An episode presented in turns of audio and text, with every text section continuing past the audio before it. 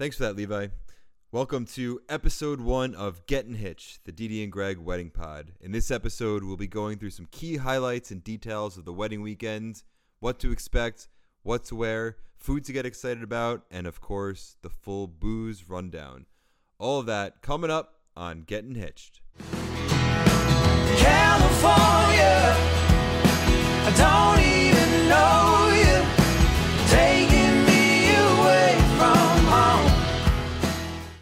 Welcome in my lovely co host, Didi, to chat through all things wedding weekend. Hi, Didi. Hi. So let's jump right in. Starting with Friday, most of our guests will be staying at the Skyview. Tell us about the hotel. Skyview is a lovely little hotel in Los Alamos. Uh, we picked it because it is less than a mile away from the venue itself. It's got a bar, a restaurant, and a pool on the property, which all of our friends and family can enjoy for the weekend. And it's called Skyview for a reason. It's right on top of a hill, and you'll be able to see all the beautiful views as well as the vineyard that's on the property. And our welcome party will be hosted at the Skyview from 5 to 6 p.m. on Friday. What should everyone expect for that? We will have an open bar of beer and wine for the hour, um, as well as a medley of some small bites. I don't want to give it away, but there will be some mac and cheese balls. I feel like most of the ladies understand what to wear, but I'm pretty sure every single one of my friends has asked me what the dress code is for Friday for the welcome party. So, what should everyone wear?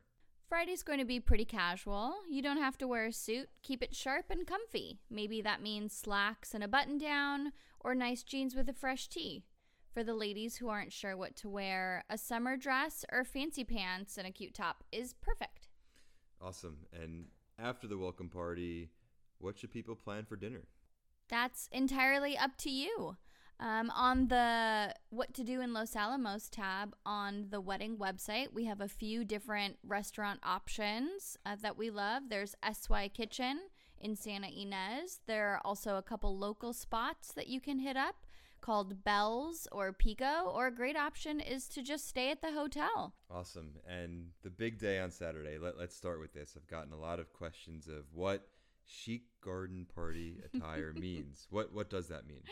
That means you don't have to wear a tuxedo and a ball gown. Uh, definitely dress up. It is a wedding, but you can keep it flowy, maybe wear some florals, have some fun with color. Guys, wear a suit, tie or no tie. That's entirely up to you. We love a funky pocket square or socks, or dress pants and a nice button down with a blazer.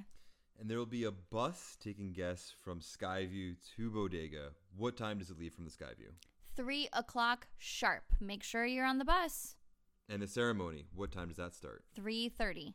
We've also gotten a lot of questions about the weather. October in California can be pretty warm during the day, but the temperatures can dip at night. There will be space heaters at the venue during dinner, but it could get a little chilly, so plan accordingly.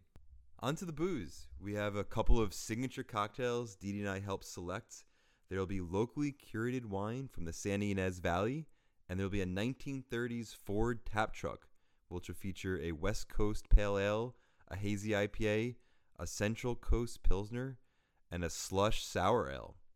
That's all for this episode. Join us next time for the Foodie App, where we'll be offering our recos to our favorite restaurants up and down the California coast. Thanks for listening. Bye.